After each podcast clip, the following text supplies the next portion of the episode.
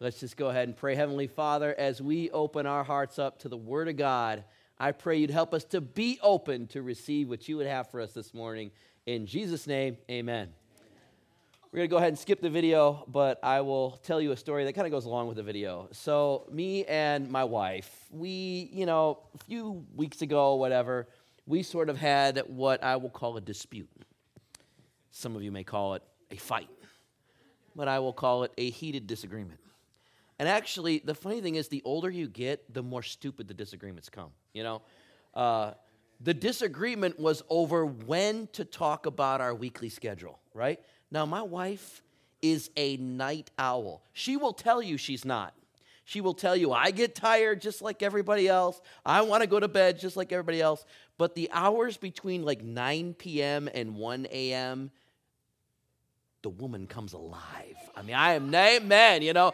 I mean, all of a sudden the kids are asleep. I'm not bothering her anymore. You know, there's just something about that sacred time space. She just comes alive. And and so at you know, and, and here's the thing, sometimes I'm like that and sometimes I'm not, you know. But most of the time I'm kind of like this, you know, honey, it's either time for me to read, watch television, eat ice cream, you know, or go to bed. You know, that is what I can do after nine o'clock. After nine o'clock, don't ask me to think. So, you know, she's going on and on about the schedule. I'm going, oh, God, please make her stop, you know, and I just, just getting mad and mad. And finally, I had to say, honey, we're talking about this tomorrow, and I'm going to bed right now. And I turn around and I walk straight into one of our walls. And I mean, it wasn't like joking. I literally took the step, smacked right in the face. I wasn't looking where I was going. And, you know, and I went, oh, and I'm just, you know, it hurt my nose. I got such, my nose sticks out so far. So I hit first and I, oh, you know, and it hurt so bad. And, and, and, and here's the thing I hear nothing from Tanya. But one glance over, you ever laugh so hard you actually make no noise at all? She was laughing so hard, there was no noise coming out. Now, I'm already a little testy, you know. I'm already kind of gearing up for a little bit of a, you know. And so, so I'm, I mean, I'm furious now, you know. And and I'm like, come on, what gives, you know? Why are you laughing at me so silently? And you know, just, so you know, we, we, we finally, eventually, you know, one of us has to be the bigger person. We all know who that was. Tanya, you guys did not even miss a beat. and eventually, we made up and everything is fine. But the thing I remember kind of pulling away from that is sometimes when you're all filled up with anger and rage and stuff like that, you do quick things and all of a sudden, bam, you run into things that you don't even think were there. And I knew walls were there, I just didn't know the wall would be there. It was supposed to be like three feet over, but it wasn't. Peter had a very similar thing, and we're going to go through Peter real quickly because what happens to Peter is, I think, what can happen to a lot of us. Peter was really an amazing man if you think about it. He was born, he had a job, maybe not the best job, but a good enough job, paid his taxes, had enough just to barely scrape by under the Roman Empire, and then he comes in contact with Jesus, an effective healer, a miracle worker, an amazing teacher. You were never hungry around Jesus because he's he could multiply fish and bread, you know. I mean, just a guy and Peter saw it all. He saw the multiplication of food. He saw the dead raised. He saw the sick healed and the blind see. He saw Jesus walk on water. He saw Jesus transfigured on the mountain into his divine celestial self. Peter saw things that you and I will never see. An amazing sight. What happened to Peter after Jesus rose from the dead, after he ascended back into heaven? And I'm going to take you through a couple of scriptures. Uh, first of all, what happened to Peter right here? In John chapter 21, Jesus forgives, restores, and reinstates Peter as the primary leader over the apostles in the beginning of the early church. Remember, last week we talked about how Peter had betrayed Jesus and how he had denied him three times. Well, you know, there's some feelings hung over from that. So Jesus sets Peter straight, forgives him, and restores him back to his mission in beginning the early church. In Acts chapter 2, verse 4, Peter's miraculously baptized with the Holy Spirit. He's filled with the Holy Spirit. He begins to speak in tongues. These are, this is a language he never learned. And with this language, he begins to glorify and praise God. And others who know the language begin to realize, whoa, something incredible has happened. In Acts chapter 2, 14, Peter officially begins the church. After clearing up that the men weren't drunk, they weren't high, and they weren't nuts, he begins to talk about how this was a fulfillment of prophecy, and 3,000 people that day come to believe in Jesus. In Acts chapter 3, verse 7, Peter, going up to the temple, heals a lame beggar at the entrance of the temple and then uses that healing as a testimony that there is power in the name of Jesus and that Jesus is the one true God and that he was the Jewish Messiah. Well, in Acts chapter 4, Peter is arrested for this and he gives his first deposition in front of the hostile Jewish leadership, the same leadership that put Jesus on the cross. And Jesus essentially says, I healed the blind or the beggar, the lame beggar, in the name of Jesus, and you, Jewish leaders, are guilty of his blood. Peter didn't necessarily have to throw that on at the end there, but he made it a very point to make them recognize he was unjustly crucified, and you were the ones who did it. In Acts chapter 5, verse 15, Peter becomes an effective faith healer. In fact, if you look at the verse, it says that people used to bring sick people so that Peter's shadow may fall on him because there were reports coming out that the mere shadow of Peter was beginning to heal people of their illnesses. I'd say that's a pretty effective faith healer, wouldn't you? In Acts chapter 5, verses 27 and 29, Peter is arrested a second time. And he gives his second deposition in front of the Jews.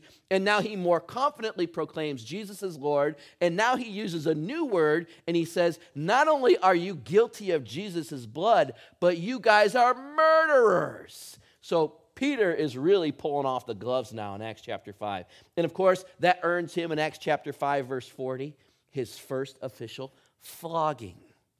They took his shirt off, and whether it was a whip or a rod, they gave him 40 minus 1. What does 40 minus 1 mean? 39, right? I just want to see if anybody could add here, you know.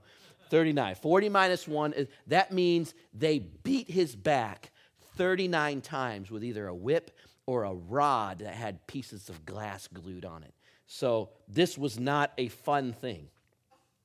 In Acts chapter 9, fast forward, Peter is now on the run. After his flogging, he realizes uh, persecution kind of breaks out in the church, and he's kind of on the run. He ends up in a town where a girl has died. And all the people are mourning and everything. And, and, and Peter's talking about the resurrection of the dead, and they're mourning this girl who died. He says, Take me to the girl. They take him upstairs, and he sees the girl, and he says, All right, everybody clear out because you see, lack of faith can't operate with, full, with faith that's flowing over. So he clears everybody out and he leans over and he prays for the girl and he says, Rise. And this girl, by praying to Jesus, rises from the dead in Acts chapter 9. I'm going somewhere with this. In Acts chapter 10, Peter wins the first non Jewish converts. Uh, as the Holy Spirit is poured out on the house of an Italian Roman centurion, Peter wins the first non Jews. In Acts chapter 12, Peter is imprisoned a third time. And this time he knows they're not just going to give me a slap on the wrist, they're going to kill me. I mean, this is this third one, there's no doubt about it. By this time, Peter has ticked off every Jew in Jerusalem. He's done. And he's sitting there probably waiting to be killed. And all of a sudden, an angel comes and says, You're not done yet. Your ministry's not over yet. And miraculously, he leads Peter out of prison, and Peter is freed and he escapes. A few years later, in Acts chapter 15, Peter presides over the first official Christian leadership council, which would have occurred about 15 to 20 years after the resurrection of Jesus. And the very important thing that happened in that was that Peter supports the Apostle Paul and the Apostle Paul's bid to allow non Jews to become Christians without having to become Jews first. So you got a big, big, big, amazing history. I mean, you think about Peter before, you know, when he first met Jesus and everything he saw in Jesus' life.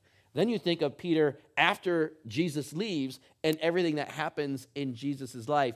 If there's anybody you would think, man, this dude has got to be discipled, this dude's got to have all together, I bet you he never made any mistakes after seeing and experiencing all that. Some of you may say, man, if I had just like 1 16th of the experience of God that Peter had, I'd be like Mother Teresa right now, you know? But the fact of the matter is, something goes terribly wrong between Acts chapter 15 and Galatians 2.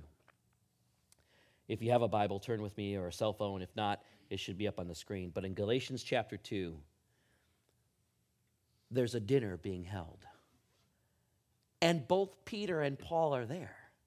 Because you see, after the council, there were delegations from Jerusalem going to Paul's church, and they're trying to tell everybody, hey, it's okay. You don't have to be Jewish to be Christian. Well, on one of those times, Peter comes with them, and they're going to have a great dinner, a party, and they're going to celebrate each other. And this is what Paul had to say in Galatians chapter 2.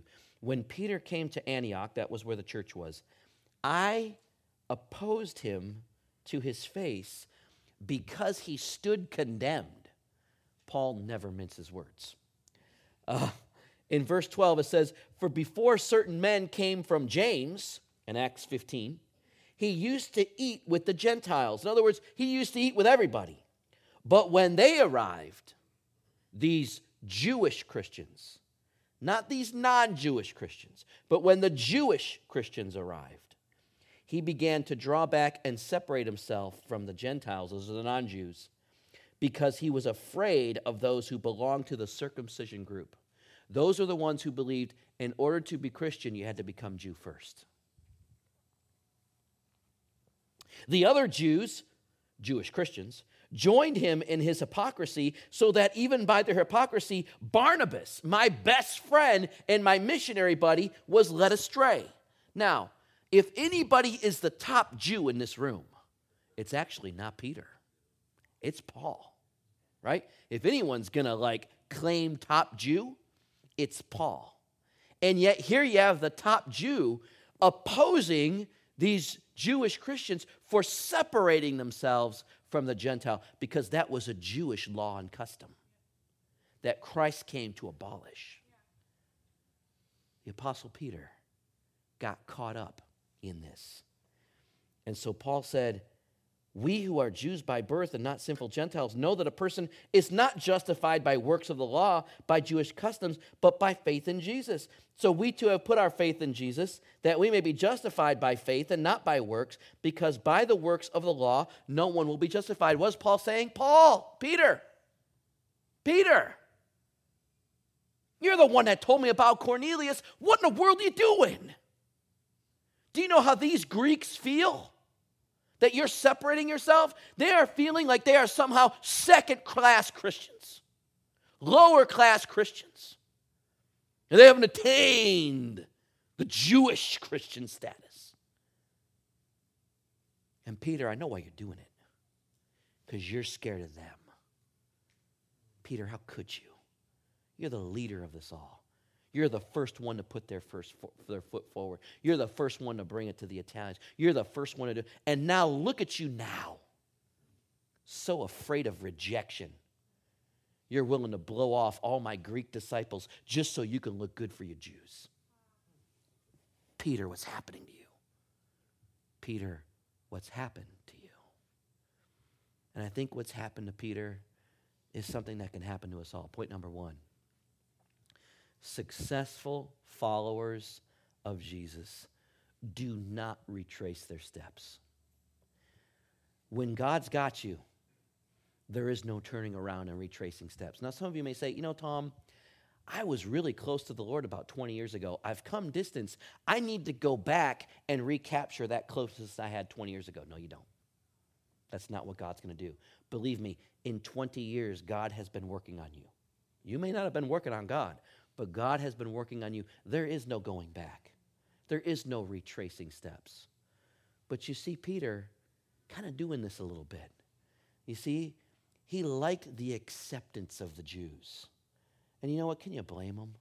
He steps out on Pentecost. He starts preaching Jesus. He goes before the Jewish high court three times. He's on the run. All of his old Jewish fishing buddies now hate him because he's proclaiming Jesus as Christ. He's probably thinking to himself, you know what? I just want a little bit of acceptance after a life of rejection. The problem is, Peter, the cost of you getting a little bit accepted is a whole bunch of people over here feeling rejected.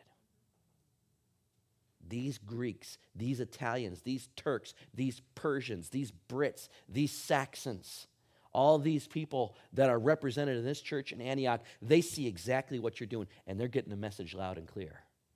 Being a Jewish Christian is better than just being a, a non Jewish Christian. And Paul is saying is, Peter, we're all saved by the same blood. We all stand equal at the foot of Jesus in the same way. Peter, one day when you and I receive our crowns for being apostle, we will both set our crowns at the feet of Jesus. And next to us will be Greeks and Turks and Brits and whoever else in the world comes to Jesus' feet. Peter, what in the world are you doing? I think Paul wanted to slap him. I think he wanted to say, You think you know Judaism? I know Judaism. What are you doing, Peter? He's trying to retrace his steps a little bit. He remembered how good it felt to be Jewish and be right. And those Romans were so wrong. And now those same Romans are in the same room with him. He's capturing some of those glory days that he felt in his youth. But the fact of the matter is, successful followers do not retrace their steps. There are times, I think of myself sometimes when I was 18, 19, 20 years old, and some of the zeal I had, man, I'd go down to First Avenue in Seattle. and I'd be handing out tracts, take my guitar out there, singing praise songs. You know, we had knives pulled on us. We had gangs talking to us. We, you know, we one time we did it in front of a salsa club, and the bouncer pushed us into the salsa bar. you know, I think they wanted to get us to stumble or something. You know, and all that kind of stuff. And and sometimes I think, man, I need to get back to that kid. That's not God's plan. In the last 22 years, God has been working on my heart, and there's no retracing of the steps. There's only moving forward, there's no going backward. But the past comes calling for all of us. At some point of our lives, all of us may look back and say, wow, how good it was then. And that is to think that God has done nothing with our lives, even in the days when we fell away. In fact, I've been talking to some people lately, and they're telling me, oh, yeah, Tom, I fell away from the Lord for about 10 years. And believe it or not, God did the most in those 10 years. You'd be amazed at what God did when I was too busy going like this to Him. How God was chiseling away at the rebellion of my heart. Like, man, that, I haven't had that. I don't want that, but I can see how God would use that. Number two, successful followers remain teachable. In 1 Peter chapter 2, verse 9, Peter says, But you are a chosen people, a royal priesthood, a holy nation, God's special possession, that you may declare the praises of him who called you out of darkness and into his wonderful light. In verse 10, once you were not a people, but now you are the people of God. Once you had not received mercy, but now you have received mercy. Do you know to whom First Peter was written to?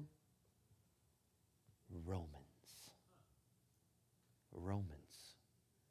whatever Peter was going through, he remained teachable. When Paul confronted him, Peter took it. He accepted it. And years later, what did he write to the Romans? You are now the people of God. You have been called out. You are a holy nation. You are a holy priesthood. Why did he use these big Jewish words to apply to the Gentiles? I, I think because he knows he blew it. And for the rest of his life, he was never going to get that wrong again. There is no Jew, there is no Gentile, there is no American or African or Asian or Australian. None of that counts or cares at all in the kingdom of heaven. There's just human who trusts in Christ and human who doesn't. And Peter is seeing that with clear eyes. You know, it's, it's kind of funny, but I would say that people are most blinded in this area of their lives. We've lost our ability to be teachable. Ask yourself, how teachable am I? If someone were to bring correction, can I handle that? Can I take that? Can I be taught?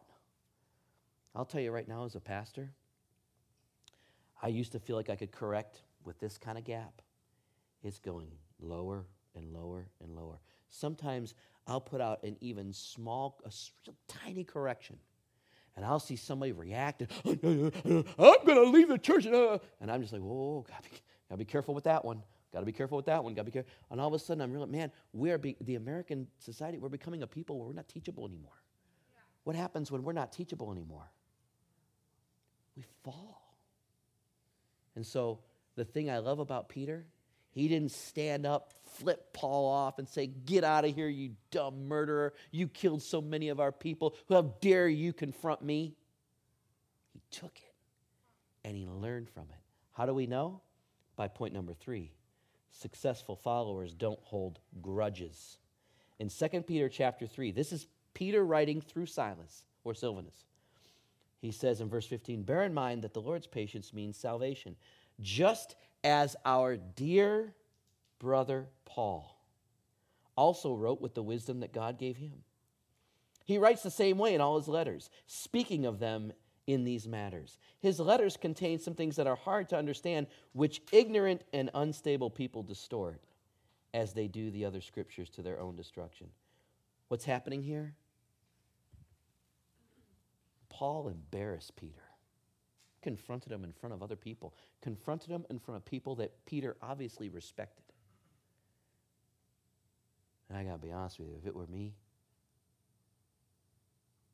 I may hold a grudge on that one embarrass me in front of my friends, you are not my friend. Right? Embarrass me in front of people that I'm trying to look good in front of. And believe me, I will never forget that. That's, that's grudge. That's grudge. That's the seed of a grudge right there. Humiliation. And yet Peter didn't. Somehow, some way, he heard God speaking through Paul. He allowed himself to remain teachable, and he did not hold the grudge. So that years later, as he's writing to the people to whom the church that Paul started, he says, I hold no grudges against Paul. He is my dear brother Paul. Think about it. How many of you got grudges? How many of you were humiliated or hurt in some way? And maybe their motives weren't so pure. Paul's motives were pretty pure. You've had other people, their motives weren't so pure. Whether the motive is pure or not, the effect of the grudge on your heart remains the same. We're not free. The anger, the bitterness skews our mind sours our heart and puts us on a path where we do things we never thought we'd do, say things we never thought we'd say, feel things that we never thought we'd feel. All because of the grudge. One time, I'll close with this. I was uh, asked to go and pray for somebody. They were passing away and they said, We just need a pastor. I said, I'm not a Catholic. I don't do last rites. No, no, no. We just want a pastor to come and, you know, make sure that she's going to heaven, make sure she, okay, well, I can do that, you know. And I came and I talked to her. And she'd been a believer. Uh, she was pretty confident where she was going. But I said, okay, well, then I, I'm not going to, you know, okay, fine. Then let's just talk about clearing things up before you go. And that's what the family wanted. And they're kind of outside the hospital door, so no pressure, right? I said, Are there people whom you have some unresolved conflicts with? And when I said that, the lady looked at me and went, Oh, yeah. I said, Well, you know what? Why don't we clear those up before things, you know, before you die? Oh, no. And I could tell there was some grudges in there. So I'm kind of like, all right, well, look, you don't want my help, you don't want my prayer, you know, I mean, I got better things to do today. So I, I mean, I'll leave, you know, and and I could think she could tell I was kind of like transitioning to, okay, well, have a nice rest of your few days, you know, and and, and she could kind of tell, you know, I, I, was getting a little indignant with her, you know, and and and I must have had some bad pizza that day. I don't know, but I remember feeling a little scratchy, you know, like, okay, fine, you don't want my help, I'm going to go. But she's like, okay, well, there is one person. And she had talked about her sister, how for 20 years she had held unforgiveness. And she wanted to pray to release that. She said, Yeah, we haven't really talked in 20 years. I thought, You haven't talked in 20 years? What a wasted time. Grudges waste your life. Seriously. Wasted life spent in grudges just so we can have our right fight and be right, you know? And, and uh, so I, am praying for her. And, I, we prayed this, I prayed this beautiful prayer. You'd have loved it. It was wonderful, you know. And I could just just smiling, oh, thank you, Pastor, for coming, you know. Da, da.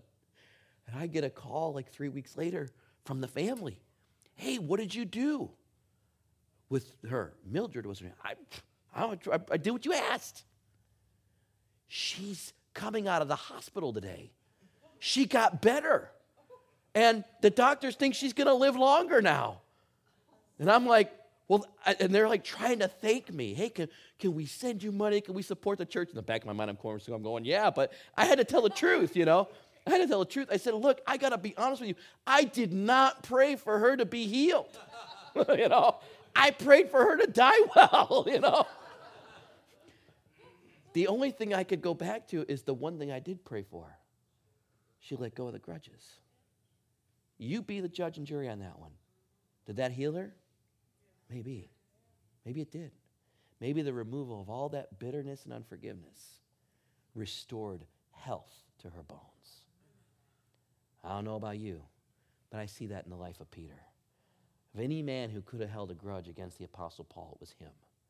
And yet, in the end, not only did he support him, he defended him against his critics. That's the Peter I wanted to preach to you today. The Peter I want you to fall in love with, the Peter who's become one of my heroes. A man who remained teachable and didn't hold a grudge. I know some of you are going, man, that's right what I needed to hear this morning. the grudges are coming right to the forefront of your mind. That's, that's the Spirit of God doing that. And that's okay. Let Him do that. Because He doesn't want to see you waste your life in years and decades of grudge coddling just so you can feel right. Life's too short. And the effect it takes on our body and soul is too devastating. So I encourage you, like Peter, become a successful follower. Don't go back into the past. Remain teachable and let go of the grudges that hold us back from so much of what God wants to pour out in our hearts. If you have somebody right now, just in the quietness of your heart, just lift them up before God. Say, God, help me to let go of this grudge I have against this person a family member, a former employer, a pastor, a teacher, a coach, a youth worker, a brother, a sister, a father, a mother, whoever it may be.